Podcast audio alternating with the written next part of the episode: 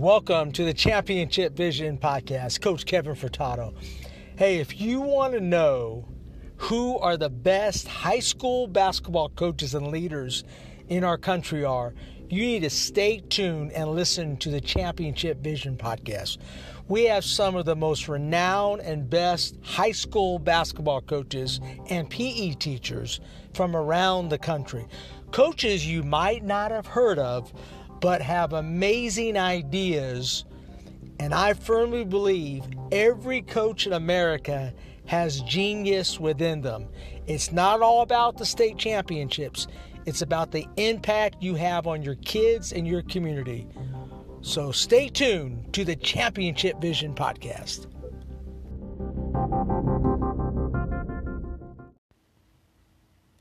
Coaches, welcome back again. I hope you're doing well, you're safe, and everything's going well with your family. Uh, welcome back to the Championship Vision podcast. Coach Kevin Furtado is here.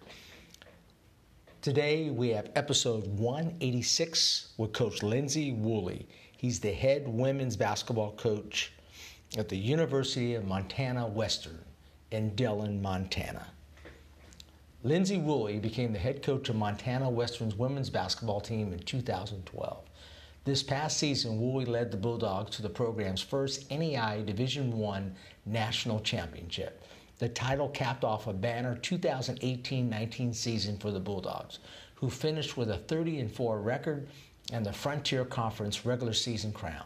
Woolley was named Frontier Conference Coach of the Year for the second time and NEI National Coach of the Year. Senior Bree King became the program's and the conference's first NEI and WBCA National Player of the Year. During Woolley's tenure with the Bulldogs, he has returned the program to national prominence after a 10 year absence from postseason play, as his teams have made three straight NAIA appearances. Woolley has compiled a 135 and 88 career record and has coached six players who have become first, second, or honorable mention All Americans, two Conference Players of the Years, several All Conference selection, 18 Daktronic Scholar athletes, and numerous academic All Conference selections. Coach Woolley spent the first eight years of his college coaching career at Miles Community College in Miles City, Montana, coaching men's and women's basketball. During his four year run as the head coach of the MCC women's basketball program, Woolley led his team to an overall record of 87 and 37 with a runner up MonDak Conference finish his first year, followed by back to back MonDak Conference championships. A Missoula, Montana native, Woolley played high school basketball at Big Sky High School and was a member of the 1997 AA Boys State Championship team. After graduating from high school in 1998, Woolley attended Montana Tech, playing both basketball and golf there before transferring to the University of Montana, where he earned a bachelor's degree in mathematics in 2004. Woolley earned a master's degree in human performance and physical education from Adams State University in 2012. Woolley is married to Megan Bundy of Miles City, Montana, and the couple are parents to five-year-old son Avery. Hey, this is the first coach that uh, we wait now we we interview coaches from all over the country. So, but this is the first coach from Montana. He was highly recommended uh, from one of my uh, previous podcasts, Coach Dave Strickland out of Oregon, and uh, I'm so excited because. Um, he just runs a great program. After studying for quite a bit, he's really going to give insight how he has built Montana Western into one of the best uh, NEI programs in the country on that. And I love getting insights into kind of the smaller NAIA uh, college programs because they're very similar things that we can do with our programs. Um, he, yes, he is dealing with college athletes, but man, he's really built that program from the ground up, and you're going to get some great insight into how you can apply his methods into your program. So let's welcome Lindsey Woolley. Welcome.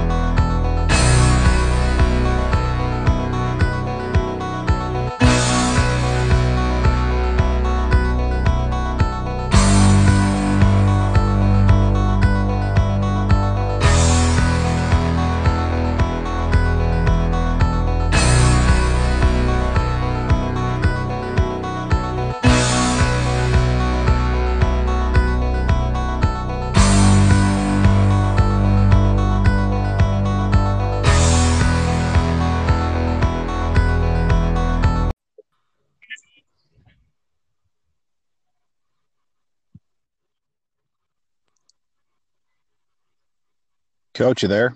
Yes, yeah, yes, sir. How are you? I'm doing excellent. How are you?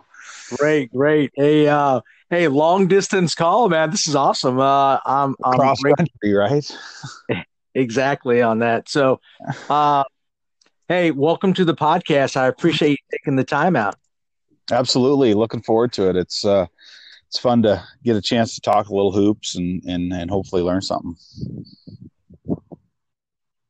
now it's crazy right there. I mean, we're um, we're out here in Georgia, and we're uh, we just found out that I mean, we don't even know yet if we're going to play this season. Uh, I'm hoping we can, but um, they're allowing us to work with our players, which is good. But we can't scrimmage or anything like that. So it's I know it's crazy. How is it in Montana? It's you know we're um, you know we're fortunate to live in a in a super rural area where we don't have a ton of cases, but we you know we have some just like everybody else and our governor mask requirement for indoor indoor spaces uh, yesterday afternoon, and and we've been fortunate enough that our institution allowed our kids to get into the gym in the, eh, about the middle of June, um, and so they've been in and they've been able to work out in groups of less than 10 and so that's been that's been good for them. I didn't have a lot of kids here this year. Uh, we were an extremely young team last year. And so most of our freshmen all went home as soon as the kind of the pandemic hit. And Sure. Our so our kids have you know they've been able to get in the gym and get shots up, which is you know the most important thing for us. And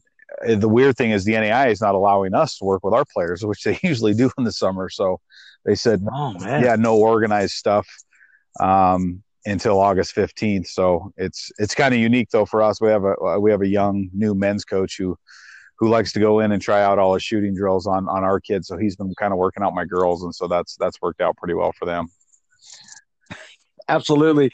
I guess now it's a sign of creativity, right? Because it's different.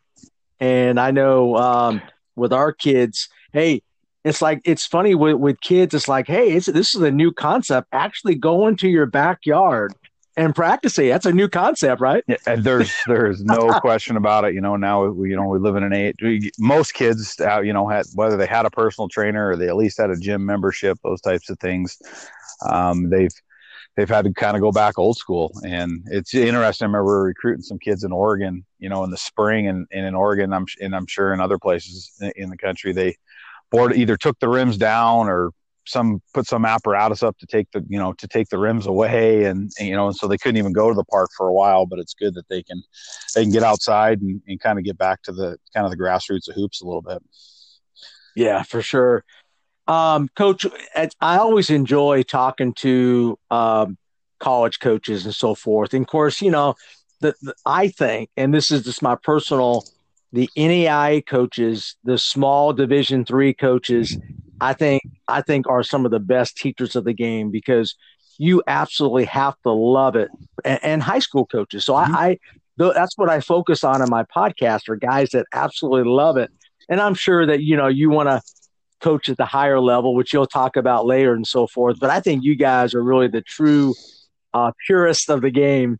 So I really appreciate you taking the time out to kind of share with us. Talk about growing up in the game in Montana and so forth. How did you know when you were going to become a coach? Well, first of all, thanks thanks for the compliment. It's um, you know I, I think as small college coaches we we all try to do our best with what we have, and you know we all have varying varying levels of, of resources, and it's much different than you know what everybody commonly looks at at the Division One, Division Two levels, those types of things. So um, certainly appreciate the compliment. But yeah, Montana is a I wouldn't say it's a basketball state. You know, it's a football state. Um, uh, we've you know produced a number of you know smaller division one football players and typically in the state of montana on the on the boys side if we have a player you know one player in each class in the whole state um, that goes division one it's you know that that's kind of the norm. Every now and then you get a, a special one like a Tres Tinkle at oregon state and, um, but and uh, Josh Huestis that played at stanford and was in and out with the oklahoma city thunder but it's not a big basketball state. We don't get a lot of pros out of the state. Uh, the girls side has been a lot stronger. Um, it's we've had a number of of high level kids that went to Stanford, Gonzaga. Um, the University of Montana obviously has had a had an outstanding program under Robin Selvig for God thirty years, I think. Um, and so it, the state has produced, you know, anywhere from three to five Division One kids on the girls' side every year, which is kind of unique. Um, for me personally, it was, you know, I grew up in Missoula, which is one of the bigger cities. It was about it was about forty thousand people when I was growing up. Um, now it's probably closer to 70 or 80. Um, and, and played it, played in the largest high school classification. We go double A down to C. Um, so we have four classifications of, of high school sports. Um, just kind of fell in love with it probably when I was, I would say sixth grade, seventh grade. You know, we didn't do the travel stuff. It was all just like we talked about earlier. It was in the backyard. It was shoveling snow to ha- have it, you know, less slippery than it could be in the wintertime um, and just you know playing any ch- chance you could. But you played all sports. You know, we played played soccer or football in the fall, and then you know turn around. I played golf in the spring. Some kids did track. Everybody was a three sport athlete. Um, and in the summer, we went to you know Montana, Montana State basketball camps, and then just played in all the three on threes that we could find outside. Um, and so I, I thought it was a really good experience. I think my parents played a played a big role in just kind of cultivating my love. They didn't. Uh, they certainly weren't overbearing. They didn't, you know, force me into anything. I remember growing up every year, they just said, we'll pay for one camp. And if you want to go to more, you got to find a way to pay for it. And so, right. you know, so, so we worked and, and tried to save up five, six, seven hundred dollars to pay for camps and three on threes and, and just kind of rolled with it. And, um, I was a, I would say I was a decent high school player. I wasn't, certainly wasn't great. I was slow. I was unathletic. Um, but I, I always thought the game, I always had a pretty good feel for the game and um, was fortunate enough to to win a state championship my junior year um, and, and, get get to the consolation finals my junior year. So had a had a pretty good high school career at Missoula Big Sky, um, and then we uh, I moved on and played at Montana Tech for four years. Um, played basketball and golf um, before, and, I, and that's when it kind of when I started realizing that I wanted to coach. I thought I wanted to be a civil engineer and actually make money and have a retirement plan and all those types of things. right. but uh, it's funny how you you fall in love with different things. After my sophomore year, I did an internship surveying all summer long and said, I don't think I want to be an engineer anymore. And we started a JV program at Montana Tech, and they did the same here at, at Montana Western and some of the other schools in the Frontier Conference. And I tried to help. Um, our varsity assistant was the head coach, and so I would go to practice and try to help him. And started working camps after my soft, you know, kind of in my sophomore year, and then you know into my third and fourth years, just started working kind of camps all over, anywhere I could. Whether it was in the state, I'd I'd also go down to for a couple summers. I went down to Aspen, Colorado, and worked the Spurs, do a summer academy in Aspen, um, and, and worked that for a couple summers, and just tried to you know learn as much as I could and learn from different people and um, started coaching high school my my fifth year of college uh, when I transferred to the University of Montana to get an education math degree. I was fortunate enough that they hired a friend of mine to be the varsity coach and he needed an assistant so i coached varsity boys for excuse me junior varsity boys for a year um, and just was going to school and bartending and was all set to go back and do it again the next year and do my student teaching. And a guy that I had known from going to camps um, when I was when I was growing up um, in, at Miles Community College in Miles City, Montana, which is 500 miles from where I currently sit in southwestern Montana.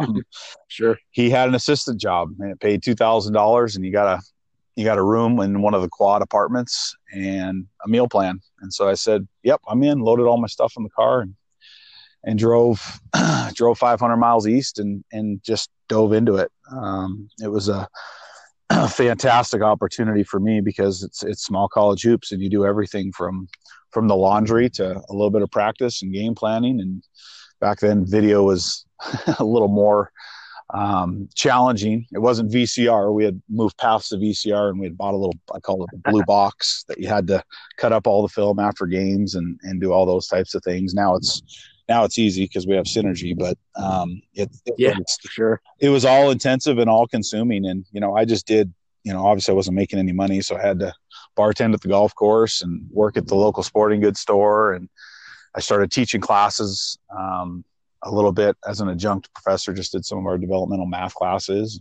And my second year, that, I thought that was my path. And I got to my second year there, and the women's coach had a really good program. Um, he's an outstanding coach, Dwight Gennari. He's now at Casper College in Wyoming. Um, and, and Dwight asked me if I'd be interested in helping him. And so I did both. I went to practice for four straight hours every day and um, obviously sat on the bench for two games and, and went through all those, the range of emotions that, that you have when you, when you do all that. And it was eye opening for me coaching women's basketball. I was, I, I, fell in love with it. Um, I knew a couple months in that that's what I wanted to do. Um, had a tough decision after that because I had uh, I was offered our development director position with our foundation at the at the community college, and it was a significant amount of money for me at the time, and I knew I couldn't do both teams. And I ended up staying on the men's side because I felt loyal to to the guy that brought me there and gave me a shot, um, and did that for a couple years. And he left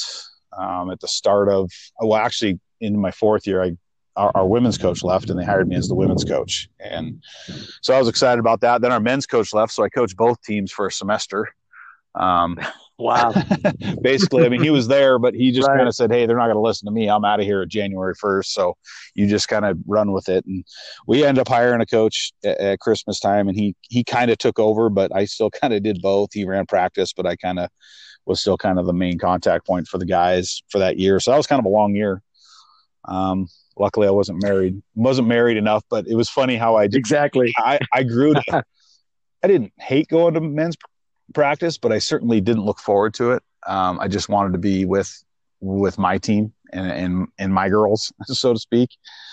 Uh, and so after that, I just, I stayed there at Miles for another four years and continued to assist the men's program and was the head for the women's. And then he, he flipped over and helped me. So it was a really good situation before the opportunity at Western arrived. And, so I visited with my wife. She was ready to get out of out of Miles City. That was her hometown. She'd been there pretty much her whole life, and and so we packed up and moved to this little four thousand person town here in southwestern Montana. And now now we're looking at year nine coming up. Hopefully, if we get to have it. Um, and sure. it was it was super eye opening for me. I, I thought it was going to be a place where you're going to the four year level from the two year level, and your kids are going to be you know, committed, love basketball, yada yada yada, and it it wasn't wasn't what I thought, and so I made some mistakes my first few years. Um, you know, had had an epiphany riding after my I think it was my third year riding home on the bus, just about where our program was. We were okay my first couple years. We, were, we had some talent.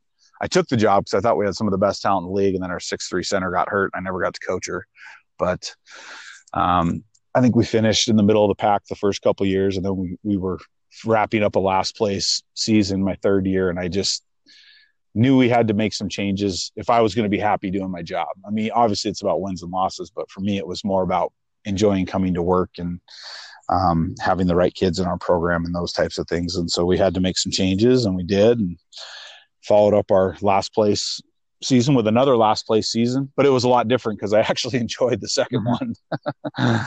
um, right, sure. And and it just kind of flipped. That kind of flipped the script for us. We we were close, but we weren't there yet. Um, and the next year we we only added one player, and we went from last to I think third. Um, might have been second, second or third. Um, the following year, made our first national tournament in, gosh, I think it had been ten years or so. Um, got out to the national tournament and actually won a game, and then got to the second round and got beaten a buzzer beater in overtime to the team to Oklahoma City who won it that year. Um, and so I think that really gave our kids a taste of what it what it takes and what it feels like and the commitment that they had to make. Um, and so we, excuse me, I'm just kind of going on and on, but uh, I love it. We, yeah. we went after getting beat in the second round on in the buzzer beater the following year. We we added a, a pro- probably if she's not the best player that's ever played in our league, she's got to be right there. Uh, a point guard from Spokane, Washington, and she was dynamic. Um, and we made a run to the Final Four that year and got beat by Freed Hardeman, who who won the national championship the next night. Um, and then we're able to to get Freed back in the semis again the following year and and beat him in a close game in overtime, and then and then won a national championship the following year. So it was it was quite the run. Um, and as much fun as it was, I was almost even more proud of our kids this year because we were picked we were picked last or second to last in our league, and ended up getting beaten double overtime at home last game of the year that would have won us conference championship. So it was it was a it, a good statement to me that we are still moving in the right direction and had the right kids in our program instead of just having that one unicorn of a player that you know carried us essentially to a to a national championship. Yeah, I love your story, Coach. And I, I one thing about by doing this podcast is I've learned so much. I love hearing about how coaches have developed kind of their philosophy and ideas of the game because everybody thinks you just come in and you just have this great philosophy. But even at the college level, it evolves, right? So mm-hmm. it sounds like to me you have evolved. But which mentors, that was there anybody that really shaped your philosophy, or did you have to learn just by hard knocks how to how to develop your philosophy? You know, I think when I was young, when I got my first job, you know, what 13 years ago, it was really it was Dwight Gennari and Sean Neary because those were kind of the two guys that I knew, as well as my college coach Rick Dessing. Um, he was an outstanding defensive tactician, um, and so I really, you know, speaking to what you said, I I went into it going, we're going to be great defensively, and we're gonna you know we're gonna lock people up and control tempo and and do all the things that I knew, um, and that I had been raised in. And then as it went, I I I I changed. I evolved. Like I said, I evolved, and I yeah, the I think defense is important. Um, but like for me, I felt like we were so bad offensively because I wasn't spending time emphasizing development with our kids offensively. And our system, um, we were mostly a basically all Princeton, a little bit of dribble drive, but I really dictated with a ton of sets and those types of things how we were going to play. And you know, with the age of synergy and you, you have good coaches in your league, it makes it really hard to score as the season moves on. And so I flipped and said, instead of doing, you know, a week of defense the first week of practice, we didn't play defense the first week of practice. It was all offense all the time. And not to, that that was going to be our emphasis, but I felt like we needed to make our kids better at offense. And I tell coaches in clinics sometimes they look at me kind of cross-eyed, but I, I think any idiot can coach defense. I really do. I mean, it's get your kids to play hard. You know, whether you're going to emphasize rebounding, however you're going to play, whether it's pressing or pack line, it doesn't matter. Like it, it's easy. But teaching kids how to play on offense, I think, is really hard. And I think it takes it takes time, it takes patience, and it takes a vision for how you want your teams to play. And that's what, for me, that's what changed in terms of you know how much freedom we were going to give them and teaching them how to play versus you know just how to run plays yeah and coach uh, and my podcast is about learning what coaches do to develop their system and I, I, really want to get the details and so forth on that and, and how you do it because I think, to be honest with you, what you do at the NAI level, college level, to me is not that much different from what we do at the mm-hmm. high school level. We don't have as talented as players. So I think high school coaches can really get a lot out of this. Before you do that, coach, talk about the 2019 championship team. And what I studied, you mentioned one word. You felt like your team was unified. You had a lot of unity. How was that developed? Um, you know, I think it, a lot of it came through failure. Um, you, you know, you flash back to two years prior, three years prior, like I think three of our five starters, they were all starters as freshmen or sophomores on the team that got last place in our league. And, you know, they, they, they believed that we were moving in the right direction. Um, and then, then they start to see a little bit of success. And like I said, you lose a close game to a team that wins it. They think, Hey, maybe we do belong here. And, you know, because we don't get to play a national schedule. You know that you know we go to try to go to California, we go to Arizona and try to play some good teams once a year, but we're not traveling to Kentucky and Missouri and Tennessee where there's a you know a ton of powerful NAIA teams. Um, and so they didn't really know until they got a piece of it, and they were, you know, kind of forged through failure. And I think when you when you have a team that's built that way, and you have the right character of kids, which we had some just some really really high character kids from blue collar families. Um, you know, we had one out of state kid basically that played, um, and the rest were all from the state of Montana. Um, and then most of them are all Class C, Class B kids, and a couple Class A kids, um, which is the, the three smallest classifications in Montana. So, I mean, our our center was five foot ten. She was a point guard in high school that played for her mom in a town of in a high school with like seventeen kids. Um, you know, and our our uh, our kind of our our one of our better wing players um, was a was a five nine guard that that went to high school here, but she grew up in a place called Wise River, Montana, a population of like fifty. I mean, it's a it's a ranching town in the middle of the mountains. Yeah. And right. you know, and then we had a kid off the bench that grew up in a ranching town with a that doesn't even have a high school. She had to drive over a mountain pass every day to go to high school growing up.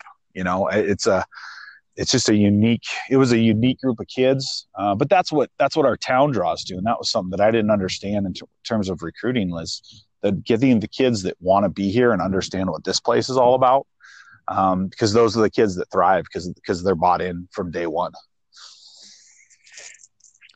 yeah, I love that, and uh, to me, I get really excited about that. What that that would be a great challenge, coach. And I, it sounds like, man, you just took control of that and really ran with it. Um, you had one player, uh, Brianna King, the, uh, Bree King, that that apparently really tremendous player for you. But it sounded like to me she possessed what you call calm under pressure. How did she develop that? Was that something through training, or was that something that she just possessed? She was a key to your team, right? Boy, yeah. I mean, I'd be lying to you if I said it was my. I did it. I mean, she just, she just has it. I mean, she it's hard. It, it's hard to describe, Kevin. She's, you know, she plays league that I would say is not great in, in the NWAC. I mean, there's there's typically a few players that can help you, but it's not it's not like the Texas Junior College League where they're pumping out, you know, dozens of div- high level Division One kids, or the Florida League, or you know, or even down in you know down in your area where there's some really good junior college basketball. Like, it's not a great junior college women's side, and she dominated that league for two years. You know, we were fortunate. She tore her ACL. I think it was her junior year, um, the end of her junior year, and I mean, she was she, she, she's a mid-major kid at even at five foot four. Um, but she tore ACL, didn't play her senior year, didn't do well academically, had to go junior college, and didn't do well academically in junior college. And we were able to get her in and our academic system here is is really unique. We do a block scheduling where they take one class for three hours a day for 17 days. Uh, right. So okay. for her, it was a way for her to be successful academically. She graduated this spring, which I'm not going to say it was a miracle, but I, I, I am. It's for sure when when the day that I decide to stop coaching, I'll, I won't have a kid that's more surprising that she graduated from college, and so that was pretty awesome. But she was, she's always she always looks like she's running at about a five. I mean, she doesn't get high, she doesn't get low. Um, her, her, really her, her biggest weakness was when we played teams that we knew weren't very good. She was awful. Like she'd miss layups, she'd turn it over, she'd dribble it off her foot. But on the flip side of that, if you you know, I've never had a kid that when when the game is big and the moment is big and the lights are the brightest, she's at best. Right. I mean, she had I think she had over she had, she had 40. I think she had 40 in one of our Elite Eight games or 41, something like that. She had over, I think she had 37 and 39 in our national championship run in the Final Four and in the championship. I mean, she was just, she just, she just gets locked in. And I remember our, the year in 2019, the first round game, uh, we're playing Georgetown, Kentucky, and she's in foul trouble. She had got three fouls and a half all year, and she got three fouls in the first quarter. You know, she got she got two quick ones. I took her out for a couple minutes, put her back in because it was close. Picks up her third. She comes out, and our, we go on like an 18-1 run and just blow the game wide open. And she's looking at me at the towards the end of the second quarter. She's like, "Do I get to go back in?" I said, "Heck no! you stay right here. It was close when you were in." Right. And sure. she just she couldn't get locked in in that game. But then and then the, I think the next she has hmm. thirty whatever, and just kind of looks at me like, "That's why you play me." And you know that's what great ones do. They have that edge, and I hope I get to coach another one like that, but I'm not sure it'll happen. Now, did she surprise you how she ended up as a player, or was that just um, did you did you see that in her? Because I know recruiting stuff for you, coach. Because when you recruit, can you project talent? That's right. I mean, you have to do that, right? You have to figure out is this kid going to be good? Did you know that? Project. I like that word, Kevin. I usually call it guessing, but yeah, it is projecting. I guess. That's right. We knew she could. I, I, I, knew we knew she was good. Um, but she'd never really played with very good players, and so really her first year was all about you know, trying to manage her mentality and her trust in her teammates because we had good enough players around her. Um, but she was never used to using them because she is a good passer. But a lot of times, her first year, she'd make the wrong decision. And we spent a lot of time in the office just going through, like, tell me what you see. And she could see it all. She just wouldn't do it. And, you know, I think that gets forged, you know, through a season and being able to trust them and just understand you know what each person's strengths and weaknesses were. And in her second year her composure and her you know her thought process and decision making just changed. It just did a complete 180 and that's the difference between you know whatever we were 24 and 7 and and 30 and 4 um, and so that that was the big thing for her that just really took her to the next level as a player um, that that became really really hard to guard um, when she started to involve her teammates yeah, and she created, um, you know, you have a legacy now in your program, which I think definitely helps now, mm-hmm. right? In continuing the success that you're having. Um, Coach, again, go back. Let, us talk about um, your team now mm-hmm. and talk about a kid, Gabby Weber. I love that story. Yeah. She had a major injury. Uh, I think she's still in your program. Is that correct? Talk about her story a little bit. Yeah. So Gabby is a kid. She she isn't. A, she's she's going to be a freshman this year. Um, Okay. She, I thought as when she was a freshman, you know, we obviously pay, you know, we got to recruit Montana extremely hard and, and try to get the best kids that we can because that's the way that we're funded. That's, that's what the bulk of our team will be. Um, mm-hmm. she, uh, when she was a freshman, I thought she was the best player in her class and I didn't think it was close. Um, and you know, I, you know, great player, five, eight combo guard could play the point.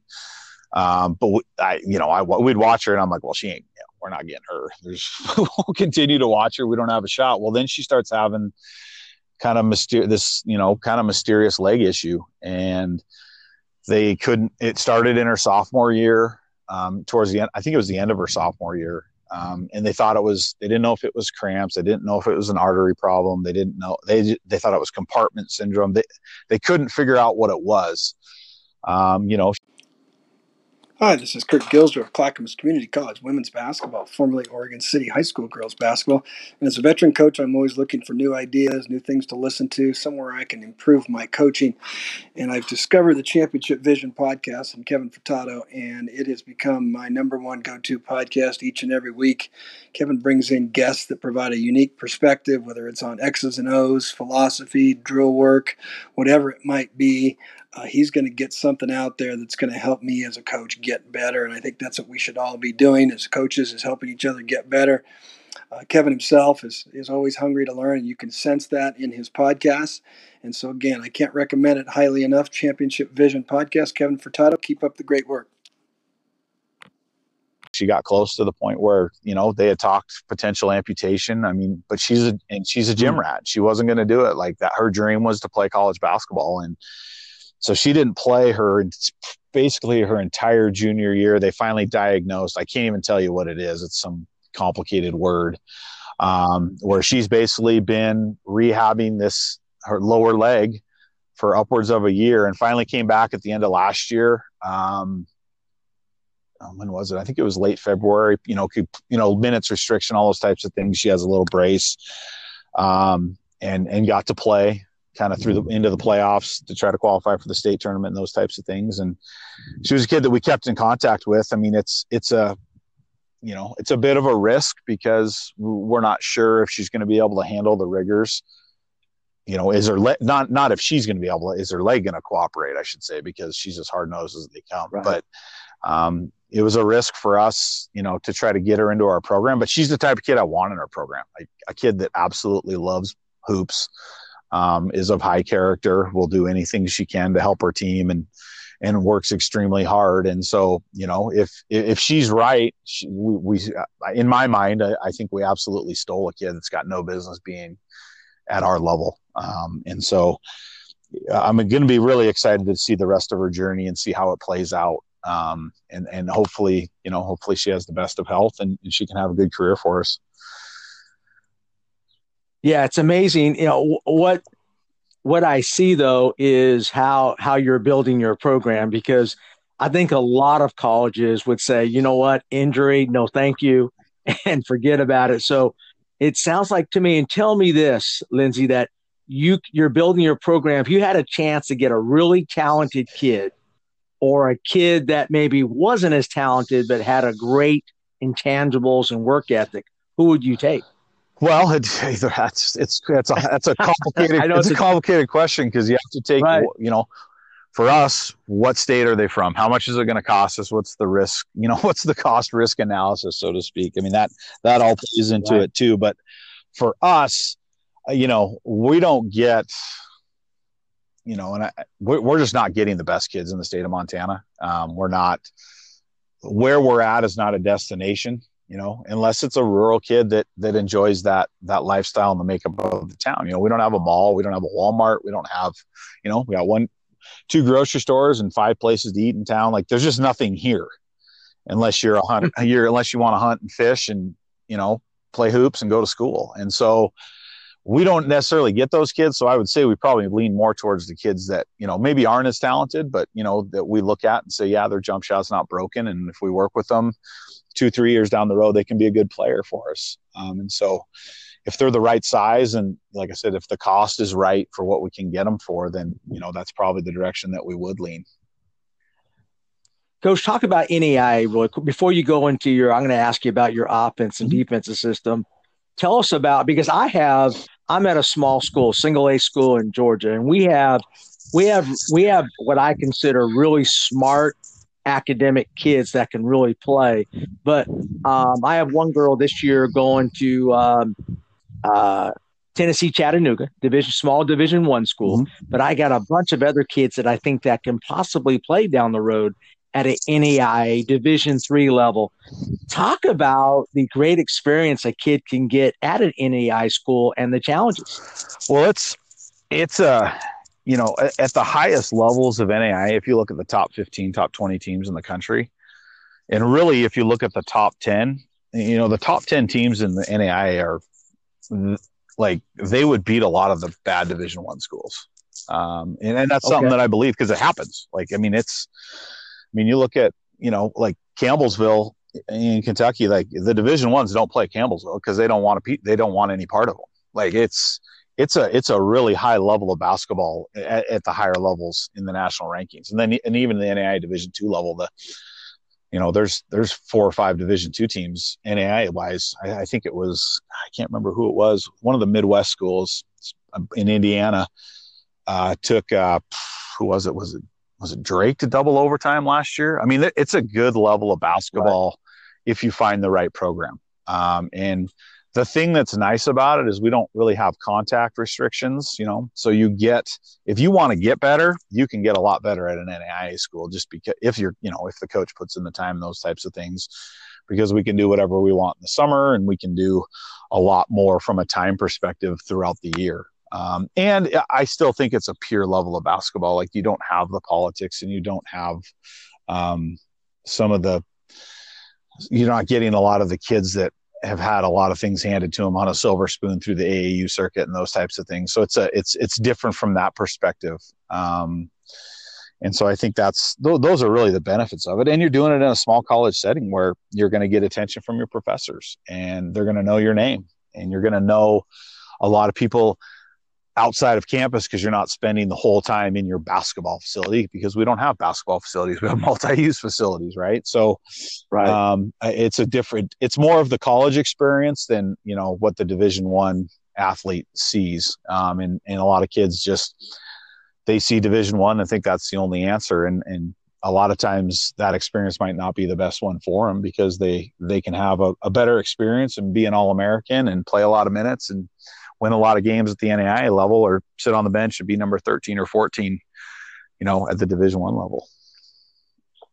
I would think though that for and I, I, coach girls my whole career, so I kind of understand their psyche a little bit. I would think that would be ideal for a lot of kids because mm-hmm. I'm looking at you know I have one kid, that little sophomore kid, she's already looking at um, Emory University, Berry College out here, small schools. Yeah that have great academic settings.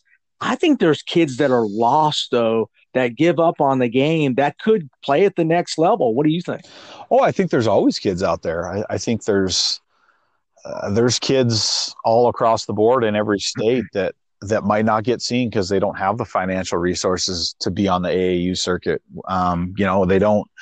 Maybe they don't have. Maybe they don't even have the technology to get game film out and those types of things so I think there's there's so many places where you can go play. Um, and a lot of it now is with technology is the kid kind of has to take the bull by the horns when they're sophomore junior and identify the schools that fit them academically and reach out to the coaches. And you know oftentimes that's where you find your best players to be honest with you. Um, recruiting is an inexact science there's no doubt about it. And there's always kids that fall through the cracks yeah, for sure. And you guys got to really work hard and so forth. But I think it sounds like to me, Lindsay, that you guys have to rely on.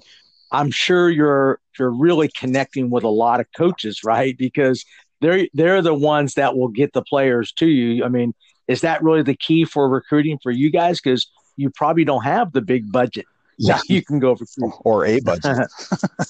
exactly. we try we, we we really do a lot. We host a high school jamboree here on our campus every June. Well, not this June, but you know where we'll get 25 to 35 teams, um, and so that's obviously yeah. helpful.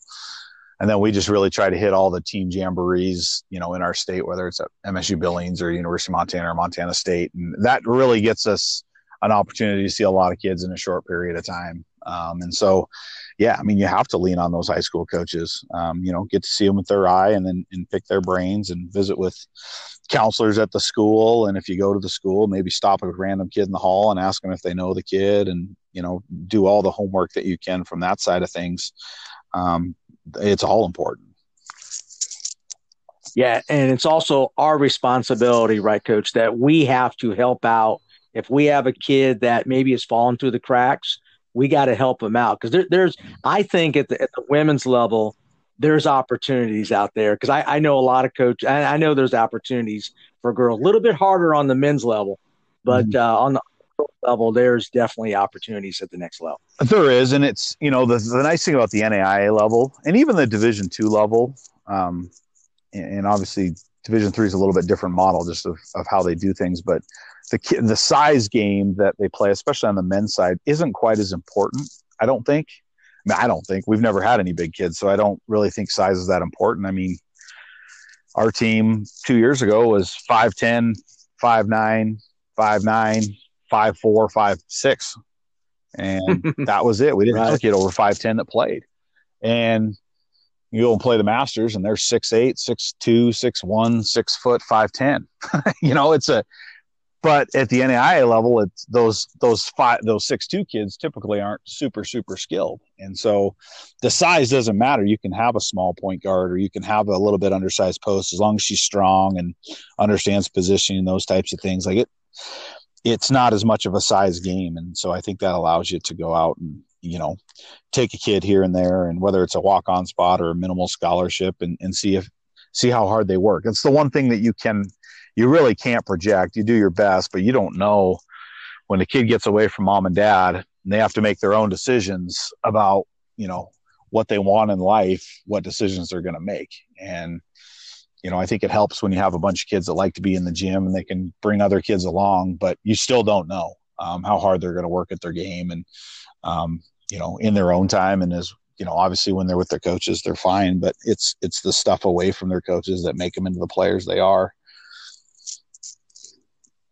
Yeah i totally agree with that. And i know you guys do your homework on a lot of players. I know it's not that easy. Coach um, talk about it sounds like to me you have vers- versatility in your kids um, because you don't have a lot of size. Talk about your offense and defensive system. And my question for you is how do you get teach us how do you get both of those to coexist because i know a lot of coaches at the high school level they might i mean they i don't know if they really coordinate their offense and defense together mm-hmm. uh, we press and run yeah. and we're looking for quick shots and both on the offense and defense how do you all play we play um, i'd say you know if you look across our league we're probably the high if we're not the highest tempo team we're probably right up there. Um, you know obviously we embrace kind of the, what we call the modern game and us being smaller we got to we got to shoot the three and we got to shoot it well um, to have mm-hmm. a chance. And we we're, we don't press. We do we press a little bit but it's more of a tempo press. Um, i just my personal belief is that you know at the college level if you're a pressing team you're going to run into a team with good guards and you're going to get shredded and right. so I, I, think we have to be really good in the half court uh, on the defensive end. And we're so we're we're not necessarily uh, you know our kids do a really good job of guarding the ball, um, eh, but because we play a lot of one on one and we make them do it out of long closeouts and right. all those types of things that they're going to see in a game. And so our kids are pretty good on the ball. Um, and we're a pack line front the post. Um, just keep everything in front. We go underneath probably 85% of on ball screens and dare kids to shoot it. Um, and, and then we'll, we, we do a lot of switching one through four, um, on on ball situations and a little bit off ball, not, not quite as much because we like to try to keep our matchups as, as true and dictate them as much as we can. Um, but that's really kind of our defensive philosophy. And I, I felt like if you play that way, you can mesh it with whatever you want offensively. We do run into some problems sometimes where we're shooting it a little quick, and then teams are grinding us on our end, and our kids get frustrated. Um, whereas if maybe if you pressed and forced tempo a little more, it might fit. But I'm not. I can't do it. Does I've tried it. It doesn't fit my personality. I can't coach it.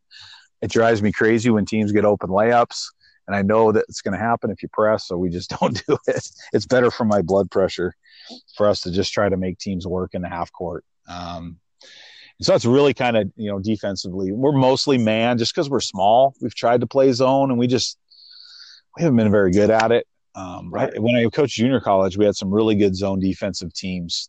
Probably because we had a little more length and some bigger kids under the basket but this team mostly plays man now. Uh, we play a little bit of a one-two-two matchup. We've messed with the with the buzz in in years past, but once again, I'm just not good enough to coach it. So we just have to try to keep it simple in the half court and go with what I know and what I can coach, and um, that's that's kind of what we look at defensively.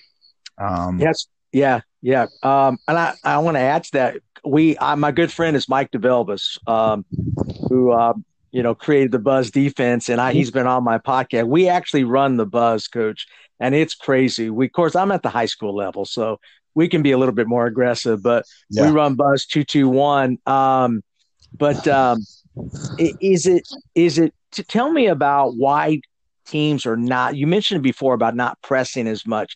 I noticed the college coaches I speak with, man, very few of them are pressing. Is it just like you said? I, you you face really good guards.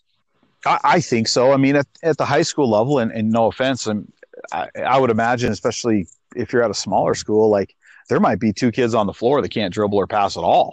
exactly. and so I'd press if I was at the high, if I had high school girls, I would press like crazy because I know that, and I have a good friend of mine that's won. I can't even keep track how many state championships he's won, and that's what they do because he knows if we can, if we just smother their one or two best players, make those other three have to do something. You can't get beat. And at the college level, it just doesn't work that way. I mean, there's just too sure. many good players that that can make a play on their own. And so I, I think I think you can get some stuff out of it if you have it in your package. You know, we have some quick stuff that we do on makes where we try to trap the inbounder and take away reversal and, you know, catch them sleeping, so to speak.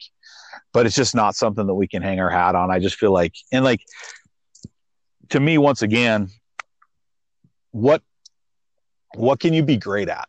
Is is kind of always. I mean, I met Jim Collins, read Jim Collins' book years ago. Like, what what can you be great at? And you can't be great at everything. And if right. if you're a pressing team, you can be great at pressing, but your half court offense probably isn't as good, or your half you know your half court defense probably isn't as good, or maybe you're not as good situationally because you have to spend more time on presses and different variations and all those types of things. So it's like you either got to do it, like you like you said, you guys do it all the time, or just be okay at it and have it in your package. And that's kind of the or probably below okay and have it in your package is kind of how we do it.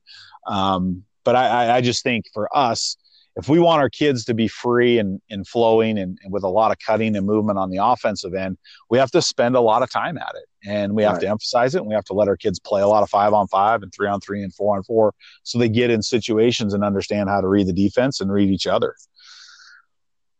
Talk about your offense then, coach, because I, I imagine you guys run a really – uh, I wouldn't say maybe not an intricate system, but really a system that involves really solid fundamentals, cutting, screening, spacing. Talk about your system that you guys run on offense. Yeah, for sure. You know, we don't do a ton of screening, um, but we do a ton of cutting. Um, I think it's something that our freshmen, when they see it and they're just getting back cut like crazy the first two weeks of practice, they're just like, oh boy, like I gotta, I gotta pay attention. Cause our kids, we, we talk a lot about you know, setting your cuts up and reading your defender and understanding when to go and when not to go. Um, because we've, like I said, I in, in the past I, have ran a lot of. I wouldn't say I'm smart enough to run Princeton, but some a lot of Princeton actions, uh, and, and we've run it free flowing in the past. Now we've kind of got to the point where we just have a couple calls and just make them play out of those some of those Princeton concepts. We typically do it on a make um, where you know we're not necessarily we'll, on a miss we're we're gone. Like we, we don't we don't have doesn't now that we don't have Bree anymore it doesn't have to go to our point guard. We'll let four different kids bring it up the floor. Um, and depending on who our five is we'll let our five bring it up the floor. Um, we try to we try to run the two the two sided break or the two man side break um, as much as we can on misses but on and just flow into our into our dribble drive but on makes we're trying to run typically some type of Princeton action and then we just let our kids pick what action they want most of the time. Um, we don't dictate and tell them where they have to go. We talk a lot about it in scout in terms of of who is guarding who and who the weakest defender are. Those are the people that we want in the actions um, because we think we can take advantage of them. Um, and so that's that's really kind of the, the core is is some of those Princeton concepts. And then every, the thing I like about it is then it just flows into dribble drive. And you know, I, I, like dribble drive in Princeton as a combo because in Princeton they learn how to cut. And in dribble drive, I think your dribble drive gets really good when your kids learn how to back cut. So they're not just wheeling all the time at the top and, and handing it off and going laterally. We want them going north and south. And when you can start getting some cuts north and south, I think that just brings another dimension to your offense. So I, I really like how they blend together. And I also like that I don't have to just sit there and call stuff all the time because I'm, like I said, it's, I'm not super smart. So if we can just let our kids play, that seems to work a little bit better for us. It's a, it's, I, I really enjoy it. Um, the bad thing is then we start seeing a lot of zone. sure. So, so that's, that's something that's kind of really evolved for us the last three or four years is our zone offense. And, and we've kind of meshed our zone offense with our man and we run a lot of the same concepts from a ball screen perspective against zone and man. Um, and then we spread, we, we're typically four out against the zone um, and sometimes five if our five can shoot the three, just to keep people spread. And we want to be able to penetrate the zone as much as we can. Yeah, talk about uh, just one or two. I know you can't, you know, it's, it's hard. It's hard on the phone, but try to get our listeners to visualize because I know my coaches have a pen and paper and they're they want to get some ideas. I have a good friend of mine that he asked me. He says, "You know anybody that kind of runs the Princeton?" And mm-hmm. I said, "Well, I got a lot of resources on it, but um, so I want you to kind of describe how you go from the Princeton into dribble drive. Uh, we're a ball screening team. We run a lot of mm-hmm. ball screen at our level because I want kids attacking, and it mm-hmm. opens up. Most teams don't defend the ball screen very well at our level. Um, kind of, kind of visualize for us a little bit what you do. So we do. Um, it, it, let's say we're running. Let's say it's a make, and we've called one of our Princeton actions. we spend uh, probably, an, I know our kids think an inordinate amount of time playing three on three and four and four out of our Princeton actions, just in the half court. Um, you know, whether it's a lot of it, we like to play make it, take it, because once again, we're trying to emphasize the offense. Um, and then invariably that emphasizes the defense, right? Because kids get tired of just playing defense all the time, so they want to get a stop. Right. Um, and we don't give our defense a lot of rules when we're doing that, but we're so we're teaching them all the different cuts and options, and each concept's got two or three different options out of it. And then once we get to that action, whether it's a pin screen or it's a come together or it's a back cut, then it's all dribble drive, and we're just getting, we, you know, we just call it, we're just telling them to get home and get to those four dribble drive spots on the perimeter and the short corner for our big. And and we just play. Oftentimes it ends up in a ball screen which is another com you know simple concept that you can teach and give somebody else something to prepare for. Um, just all depending on on how the defense plays and, and who gets open but usually once our five sets their ball screen then we're just rolling them to the hoop and we're in our dribble drive stuff but we'll just set one we won't set we do some continuity dribble handoff, ball screen stuff, just as a you know just another option. Um, but it's it's mostly set that ball screen and then we're ready to dribble drive.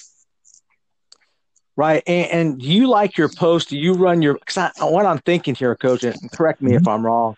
I'm thinking of the Princeton offense. You got the high post, you got you know right. two guard front, you got wide wings, and they're back cutting the post. You know, you have cutters off the high post. So, mm-hmm. what variation are, are, is that? What you're doing into dribble drive, or yeah, so like you know, let's say we feed the pinch post, and it could be a five, but sometimes we put our guards in there too, um, because what we found is guards don't like guarding guards either on the block or like in the mid post area because they've never done it. Right. And so sometimes we'll put our guards in there, but most of the time it's our it's our P spot. And you know, let's if we if we feed our P at the pinch post, um, they can run action away. We call it the deuce side. So the guy you know, if I feed the post, if I'm looking at the hoop and I feed the post on the left elbow, I can either go to the wing that's kind of in the left cornerish area. We call that the A side because there's one person, or I can All go right. to the deuce side, or I can run what we call an under, where they just basket. You know, maybe they've gone to the A side a couple times, or they've excuse me, they've gone to the deuce. Defense starts cheating it. You just stop. You go right to the rim. Maybe you get that cut, and then we set a pin screen with the A side guy, and they go out the other way and we can either flow that into dribble handoff or you know that, that's actually one of our best actions and it's super super simple but the, the lane's wide open um, right because the big is out on the elbow or just above the elbow then our big just has to make a decision of who's going to be open when we have teams that switch a lot we run a lot we try to run a lot of unders you know like when we do an offensive scout it's like okay we know these guys are going to try to switch switch off ball screens, So we need to run more unders and we need to look for the slip guy or the refusal or, you know, whatever it is that we're doing. And we get, you know, we'll get it, we'll get two or three really easy ones when we do it right. Um, and so like those are just the three cuts. And then once, like I said, once that ball goes to the perimeter, the big can go on ball or slipping on ball. And then we're right into dribble drive stuff. But so that, and I yeah, think I love, Princeton, yeah. they call that, I can't remember what, I think they call it I don't even remember what the Princeton terminology is anymore because I've kind of turned it into my own because so I could remember it. Um. For sure, yeah, it becomes your own. It, it's so cool though that, um, and that's the one thing I love about basketball is particularly in coaching, you can take a concept that you learn and just make it your own. The creativity in coaching. Do you think enough coaches are creative? I think the I think the great ones like yourself are very creative. I think you have to be creative, um, and I think you have to be simple. That was what I found with Princeton. Is in the past we would run it where if the ball got passed to the wing, we we had one action. If the ball got passed guard to guard, we had another action. If it got passed straight to the center, we had a different action. We did dribble handoff. Like we had all these reads, and it was in my mind it was really simple, but we had a really hard time getting our kids to comprehend what exactly what it was going on, if that makes sense. Um, and so we just like I said, we just changed it to where like you know we have our that that pinch post action, and then we do run some chin. You know the traditional back screen flare screen that everybody's seen, but we just we don't get that later in the year against teams in our league. We get a lot in the preseason off of it, but teams in our league have started running it. And we've had coaches in the league in the past that ran a lot of it, so it just doesn't work very well. Um, and then the, and then we'll get we have a little bit of five out stuff, but I, I think you have to be s- as simple as possible. And and I, it sounds easier to do than it really is. I remember when I was younger, like I like you want to help your kids, right? You want to put them in the best position that you can to to get baskets or get stops, whatever it is. So you're trying four different zones and you know, oh, I saw this at a clinic. It's it was really good. Someone's well, yeah, it was really good because that's what that person lives, eats, and breathes. Like they don't run four zones, they run one, and they're really good at it. And so I think you have to decide what you can coach and and keep it as simple as possible for our kids. Like our kids know at a pinch, and if I say pinch, I say pinch away, dri- dribble handoff. They know, you know, or pinch. If I go if we if I go pinch under refuse, they know because it's simple and it's all we do. There's, and it's funny when I talk to coaches in our league sometimes when they're scouting us. A good friend of mine who's a really, really well prepared defensive coach, he's like, he's like, I got like 20 pages of your sets because he's still old school. He likes to write them all down. I said, 20 pages of sets, coach. I got like eight things on my play card. And so they just they know they know what their options are because we do it all the time. And and that that makes it simple. Instead of having a million different sets. And then we, what we've tried to do with our sets is is blend them into our Princeton action, so it looks like Princeton, but really maybe we're running screen the screener, or it looks like Princeton, and we're going to get a, a, flare screen in a different spot later on in the possession. And so they they know I can say, you know, and then we just make our calls as part of our original calls and just add something to it like they would, like a football coach would, where you know, you have your coverage, you have whatever, blah, blah, blah, blah, blah. And so they're kind of long, but they know what we're talking about. And so um, that, that's what we've done with the majority of our sets to try to keep it simple. They still don't think it's simple because sometimes they look at you like you're speaking a different language, but um, that's, that's what we've tried to do. So I don't. Yeah, I think that if that answers your questions, I think it's, Yes. I think it's really easy to find stuff that you like, and that's the danger of of the world we live in now with YouTube, and for us, you know, for people to have it, synergy you can always find stuff like, oh, that was awesome. But you always have to remember, like, well, why was that awesome? It wasn't awesome because they put it in and worked on it for two days. It's awesome because they've spent a lot of time at it. And, you know, like baseline out of bounds plays, we're probably the worst team in the country, baseline out of bounds, because we don't spend any time on it. like we're usually putting them in two days before our first game. And every year I say, spend more time on baseline out of bounds. And every year I'm just like, I don't have time. Right. It's interesting you say that. Yeah, simple is better, particularly at our level, coach. But it's amazing you say it even at, you know, the college level and so forth, because I know that you mentioned the coaching in your league. You're going against some really well prepared coaches. So I'm imagining that your players have to be really smart on reading situations, right? Is that the separator? I think so. I mean, I think you want to be, you know, I think every coach's goal probably is to have their team be unscoutable. That's why some coaches change their play calls or, you know, do whatever it is to try to disguise what they're doing. And for us, we don't change our play calls. We just have different options out of each play call so the kids can just decide what they want to do. Um, and so, so it, it to me, it, it kind of is unscoutable. Like, you know, every team's going to play you the way that they play you and then that's where you know I, I think another area coaches don't spend a lot of time on is offensive scout. I mean, if you're playing a team that hard hedges ball screens or you know traps ball screens, well, you better spend two or three days before the game working with your kids on what they're supposed to do when they get trapped, so they don't you know they don't panic and, and throw it away and give them two points and when they get trapped on a ball screen. Um, and I think you know, even if that's not how you guard it, you have to have your kids prepared for what they're going to see defensively. You know, you're going to see a two-three zone. Well, this not you don't just talk about the areas you attack. You show them how you're going to attack those areas and the things that you're running. You have to alter your cuts into those areas and and make sure the kids know this is what we're trying to do when we see this defense.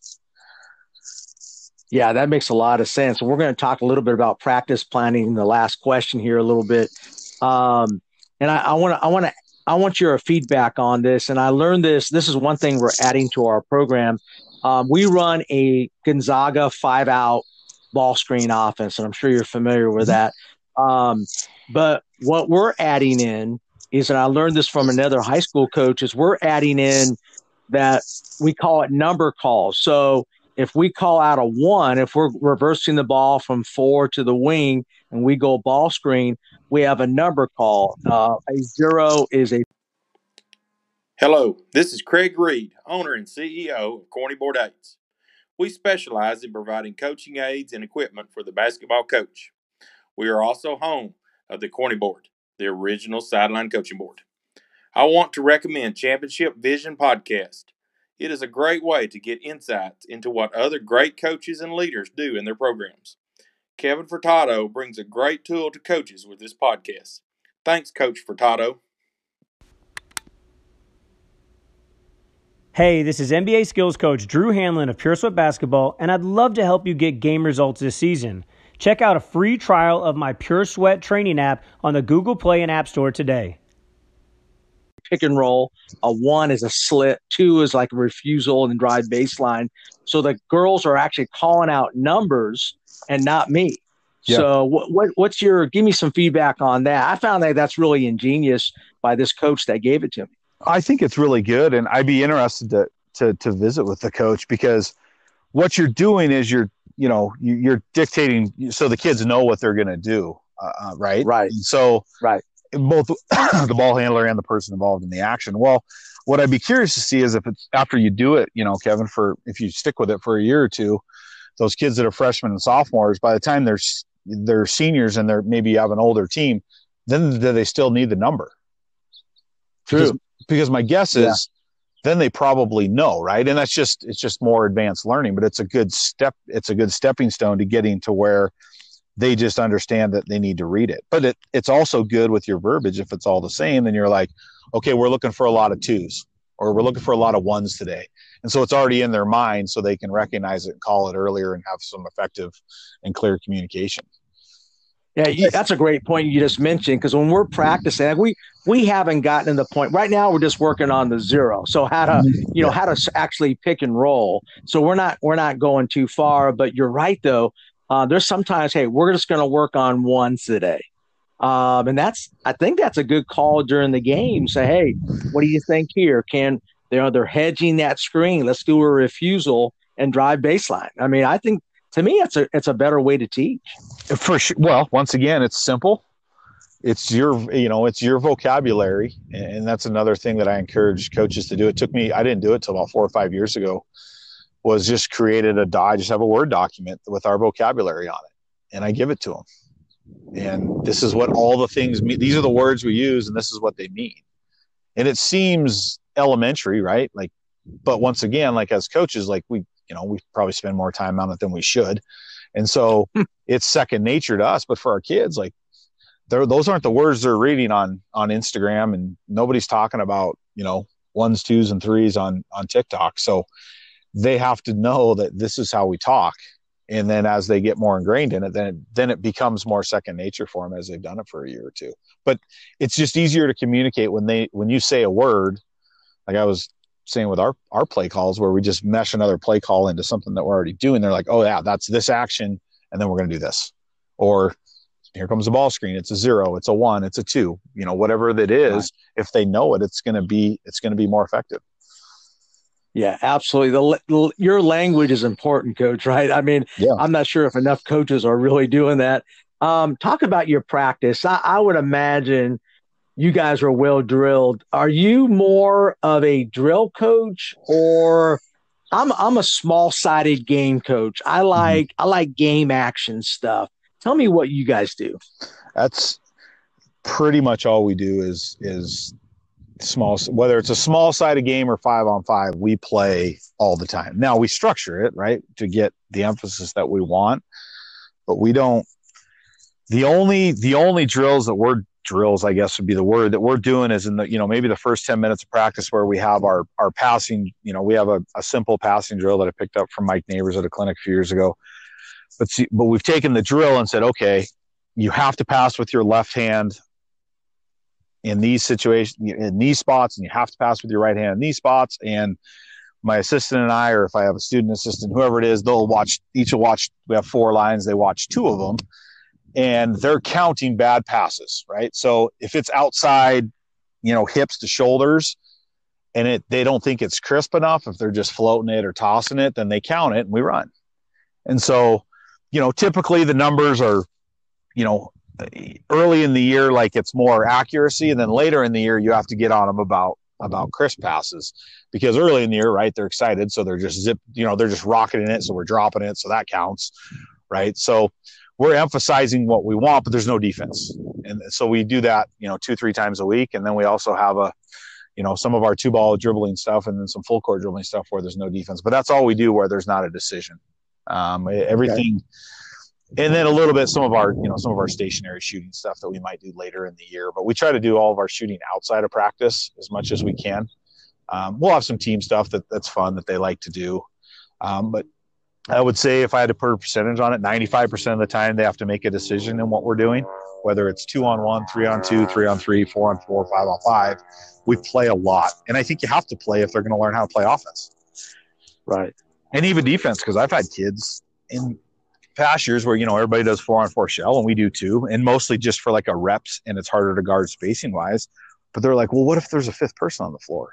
you know, the, the, uh, the great what ifs. And, and so, eh, you know, some kids, they want to see the fifth person on the floor. And so we've done more of that out of shell and just five on five shell and start with our you know, with some of our, our offensive rebounding, you know, philosophies and, and mesh it into a full court rebounding drill where they're always going up and down. And then we don't have to run a lot.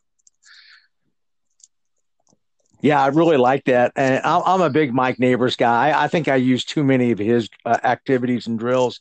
Um, but he's really a super smart coach. Um, hey, talk about that bad counting. That makes a lot of sense. I'm thinking here going, ah, I like that idea. So you count bad passes, and obviously you give them like a standard you're looking for there, or yeah. So they have, you know, we want because of how we play offensively, and I believe everybody should teach their kids to pass with their left hand and their right hand. Like we're not sure. You know, we're just talking like a push pass, right? Like right hand falls off, you snap it with your left hand. We don't teach chest passes. Like when do you throw a chest pass in a game? And right. so, so we have, you know, you got to throw on one side they're throwing it with their right hand, the other side they're throwing it with their left hand and so they know we explain it to them the first day, and our older kids coach it, right? So we we tell them what the rule, you know, the rules or the standards are. It's like it has to be in your frame, and it can't have, you know, obviously it's subjective in terms of like how much zip they put on it, but like you know how kids are, you put them in a passing drill, they just start, they're just throwing soft passes, and we right. and and they're also in our Princeton spot. So it's, you know, it's a 20 foot push pass. Like they, our freshmen can't do it most of the time. And so we got we have to modify and let them shoot free throws, take some of the some of the running out of it at the end. But our older kids teach it. They're like, nope, hit me here, hit me in the target. You know, left hand, left hand, left hand, and just constantly reminding them which hand they got to pass it with. And then, you know, like anything else, you practice and they get better at it. And then you start seeing them throw left-handed passes in games when they're when you know when they're pivoting throwing to their left, they're throwing it with their outside hand like they're supposed to, like we believe they're supposed to anyway. Yeah, and I love that your players are grading it. Not your coaches aren't counting, your players are. Yeah, they're, our coaches are counting, but our players okay. are our players are helping them, right? They're coaching helping them up as it's I just sit there and watch and you know, do what right. coaches do, hands on the hips and I don't really say anything because our players take care of most of it. Yeah, and that's a sign of your culture. That's what I mean. Because when your players, I, I, I talk to a lot of really good coaches, and it's when you give your players that ownership, man, that really aids in your um, just in your leadership skills. Um, mm-hmm. I love that, Coach. Talk about tell me tell me this. What I'm finding out as a coach, help me out. When I do a breakdown drill, I, and then I don't see it in the five on five action, there's slippage there. Did I not teach it well enough, or do we need to go back and reteach? I would just not do the breakdown drill and just make them do it out of five on five and make them start with you know whatever action that you're trying to break down the ball has to do this before you you can play. Does that make sense? Sure sure.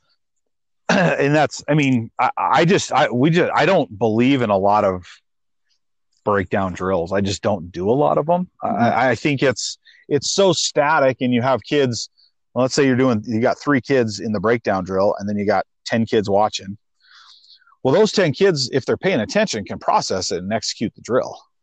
You know what I mean? Right. And so if we do the breakdown drill, like, yeah, it's going to look really good because I'm watching. And, you know, if they're not dinking around, they're going to be able to go out and execute it fairly well. And then they'll get better at it on the second and third reps. And then you go put it into five on five. Well, now their brains aren't operating in the same fashion because now there's someone standing next to them. And they're like, well, am I standing in the right spot? I'm not sure if I'm standing in the right spot. Should I be on the other side of the floor? Am I in the action? Where's the action going? Like they have so much stuff in their head that naturally occurs when you put five people out there that now it's a little bit harder. So I just think the more you do it with five people or four people, I think not only, yeah, it's going to look sloppy. It always looks sloppy the more that you play because your kids know what they're running. They can cheat it, yada, yada, yada. The spacing's not as good, right? But if they learn how to play, and then maybe that person whose person isn't even guarding them realizes, oh, I can make a back cut here and I can, I can get us an easy layup. So the more times you put them in five on five situations, I believe they're going to be better in games in five on five situations. So I think yeah. it's okay to teach it so right. they understand. Like maybe you're teaching footwork or you're teaching a ball screen angle. Then there's going to be some slippage, and then and maybe you just do it five on five and say, I need two perfect ball screens before I let you guys play. You know, before you can score or whatever. And if they don't, you stop them, you reset it. And I think it, as a coach, it, it's hard to do because it doesn't look good, right? Like practice, our practices, I don't think they ever look good. Like I just write down my notes. We were bad at this, bad at this, bad at that. But it's going to be better in a game if it continually looks bad in practice. Because if you right. stop them and hold them accountable for the whatever it is that you're trying to get them to do the right way, then eventually they're gonna they're gonna do it right because they want to play. Like that's what they want to do. They don't want to do breakdown drills. They want to play. Yeah, for sure. Um, and I love that because so I do find that, that, makes sense. That makes a lot of sense, Coach. Because um, I'm finding out. Um, I would agree with you. I, I, think definitely the five on five is better. Uh, for some reason, I, I, I consider, hey, I want to rep this out more to get them more practice. And sometimes it's better just to emphasize more the 5 on mm-hmm. five. Is that what you're saying? I think so. i hundred percent. I mean, I you know, if you're like you said, you're a ball screen guy. So, you know, if you're doing two on two wing on balls, right? Because that's that's the action. Mm-hmm. Well, that's that's fine. But what if what if they slip and the defense is rotated and that big guy doesn't know what to do with it when they catch it 12 feet from the basket? They don't know where the ball's supposed to go because there's nobody else out there. They're just going to freeze and stop. But if you have five guys, there's probably a guy in the opposite corner that should be sliding to the to the block for a layup. And if they don't if they don't continually see it and you know that's an instance where you stop and say great like you got an awesome job great read on the slip you got your catch. Where's the ball supposed to go next? And they go well, i don't know. Well because there's nobody over there but if there's a guy over there that's where the defense came from this is where the ball needs to go right that makes a lot of sense it's a five on five game and i, I listen to so many coaches say hey you should be doing nothing but five on five but then i listen to other coaches hey you got to do a lot of breakdown, and it's it's it's all based on what you believe in.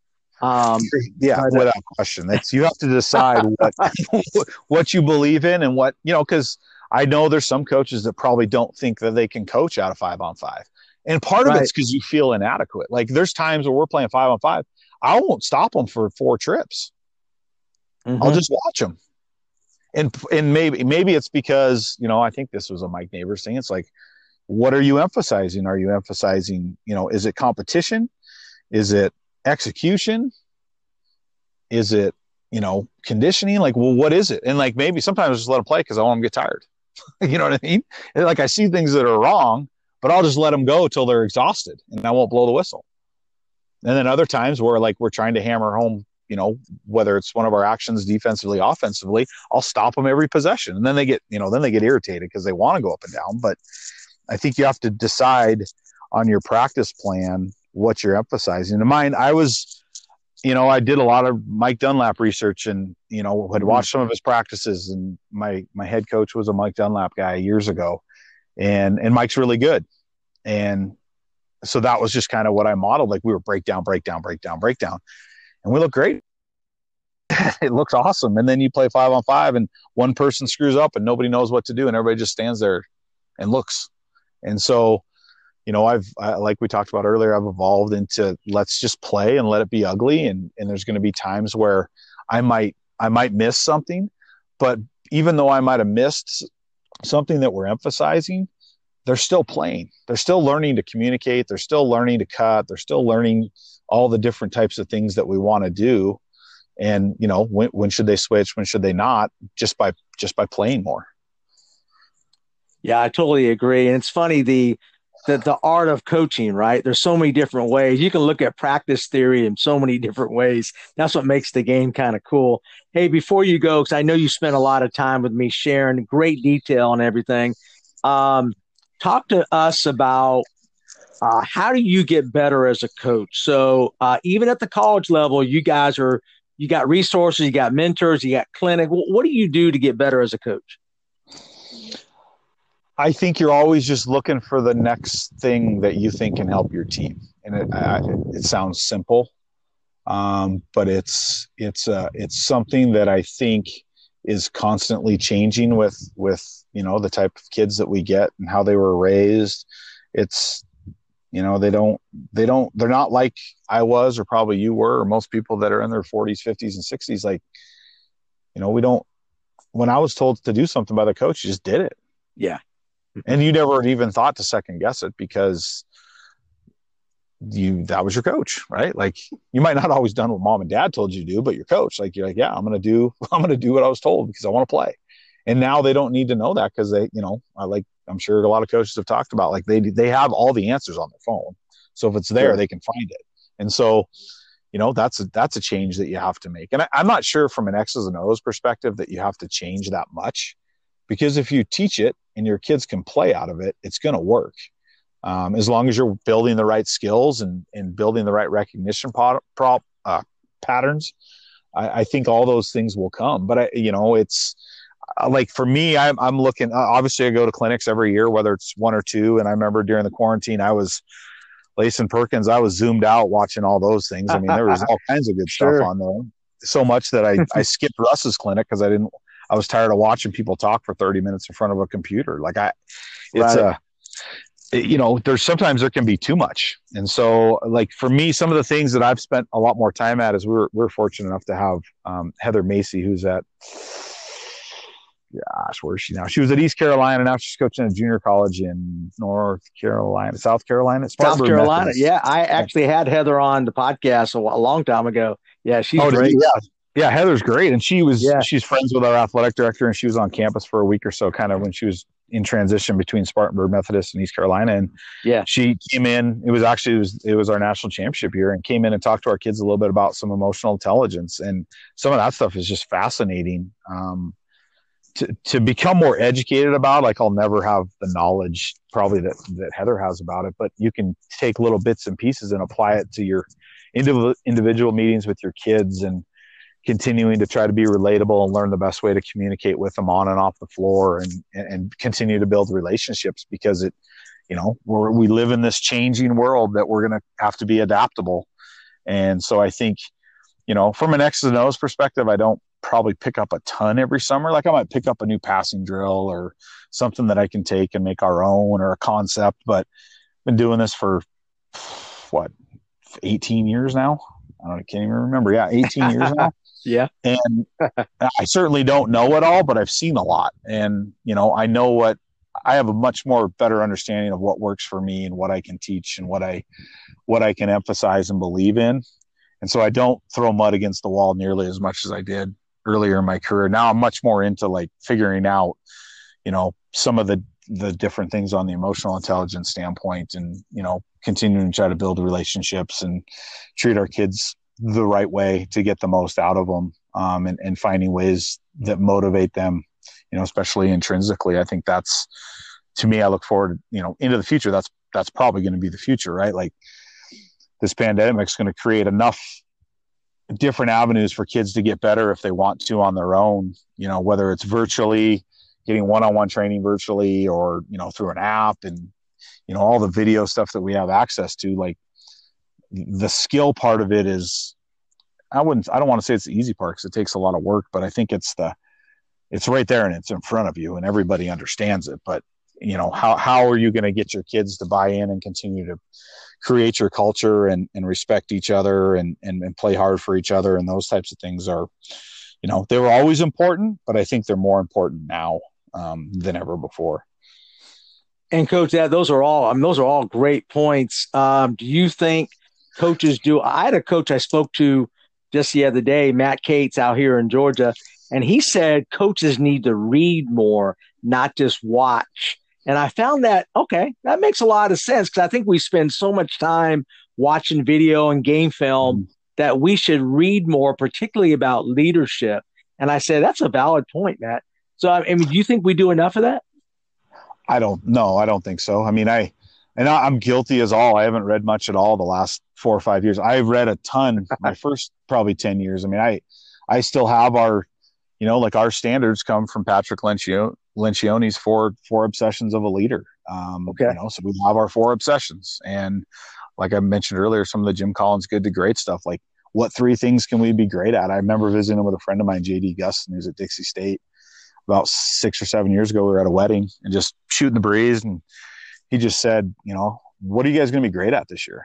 I'm like, wow, this, this, this, this, this, and this. He goes, well, that you can't be great at all those things. I mean, it's the simplest conversation right you could possibly ever imagine. I'm like, well, why not? He goes, because it's too much. He goes, what are you going to be great at? I'm like, well, I don't know. He goes, well, shit, you better figure it out. Sorry, I didn't mean to cuss, but uh, you know, it, it just struck a chord with me. Like, what three things can we be great at? Well, let's sit down and figure out our personnel and and what's unique to us and and those are the things that we emphasize and, and make sure everything can lead back you know all roads lead back to those three things. And so i think and those are not even leadership books. Those are just you know business books. There's so much knowledge out there that we don't think about as coaches you know that's a you know it's a great point in terms of just broadening your your perspective right? Like whether it's i'm sure you know you can draw, use stuff from history to help help your team and help your kids be better people. Um, but there's there's a lot of things out there that you just have to reach out and grasp onto. And i think reading is it's paramount and there's no excuse not to do it. We all spend you know especially as small college people we spend enough time on a bus that that there's plenty of time that you could pick up a book and, and knock out three or four or for us sometimes eight hours um, you know reading a good book and highlighting and making notes. And you know i've kind of gone to more podcasts now. Uh, the summer's kind of my I don't watch much video in the summer. I kind of just listen to more podcasts because you know it's it's a way for me to just listen and and then and you know put some notes on my phone and go back and listen again and and, and try to wrap my brain around and decide if it works for us. But you know, I kind of look at podcasts as similar to reading, as long as you're listening to the good ones. Yeah, and you're one of the good ones. You can have a bunch of people contact you now, Coach, while they're going on their mile run. You know, I mean, they're going to be listening to you. But um, it's amazing. You're right. How many coaches contact me and say, "Coach, I went out for my run. I love that coach that you spoke with, and so forth." So I do feel like podcast has a lot of value, um, simply because we're on the move, right? Absolutely, it's an easy you can do it any, like you know like i told i visit with you i do a lot of painting in the summer um, just on the side something to do keep me busy if the, if that makes sense. And i just plug in podcasts and listen to them for five six seven hours a day. And so i get a little irritated they don't do them often enough but i understand they're probably a lot of work and you can't do it every day but right um, sure. there's so many good ones out there that i think can help you as long as you you know, and I don't always listen to basketball podcasts. I listen to all kinds of different podcasts that I can get my hands on. And if I hear about a good one, I check it out. And there's just so much good content that's easily accessible and do it while you're mowing the yard or running or, um, you know, whatever it is that you like to do in your spare time. Absolutely. Uh, hopefully you can add the championship vision to your uh, to your selection. Hopefully, coach. Um, yeah, I've listened to a couple. You do a great job, and it's it's awesome to see you give them back. Absolutely, Coach. We really appreciate you giving back to us. Um, can you tell the audience, uh, the listeners, how to get a hold of you? Yeah, you can just you know email me. My just go to umwbulldogs.com and go to our staff page, and my email address is on there. Um, my my office, I think my office number is on there as well. Um, then I'd be happy to exchange, excuse me, exchange cell phone numbers or or whatever they may need to sure to help. And, um, it's you know, I I think it's I think it's great for people to continue to learn. And if if there's something that I could do to help, I think that's great. But I, I also encourage everybody just to to keep it keep it simple. It's it's not a it's not a complicated game. We're not sending rockets into space. We're just we're trying to put piece, people in the right spot to be successful, and then you know obviously teach some life lessons along the way. So it's um, don't overthink it. Absolutely. Coach, very well said. Uh, now you can get back to your painting and start making some money out there painting somebody's house. So um, I appreciate you stepping up and helping us out, Coach. And uh, thanks again for being on the podcast. Absolutely, Kevin. I certainly enjoyed it and wish you the wish you the best of luck. Hopefully we all hopefully we all get to watch and coach some hoops this winter. Absolutely. Hopefully you're back. I mean, they're in Montana winning some more championships. Coach Lindsay, thank you so much. I appreciate it. Absolutely. Thank you. All right. Take care. All right. All right. Bye. Bye bye.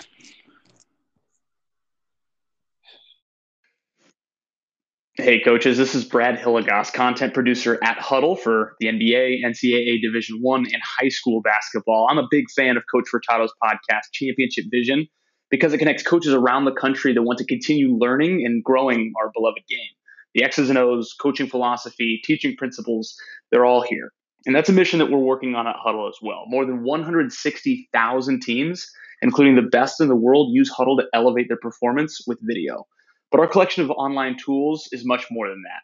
Mobile, desktop apps, smart cameras, video editing, data analytics software, the list goes on. But our goal is to help coaches like you teach the game in a modern way, whether that's connecting with your athletes, communicating your game plan, or looking to gain a competitive edge.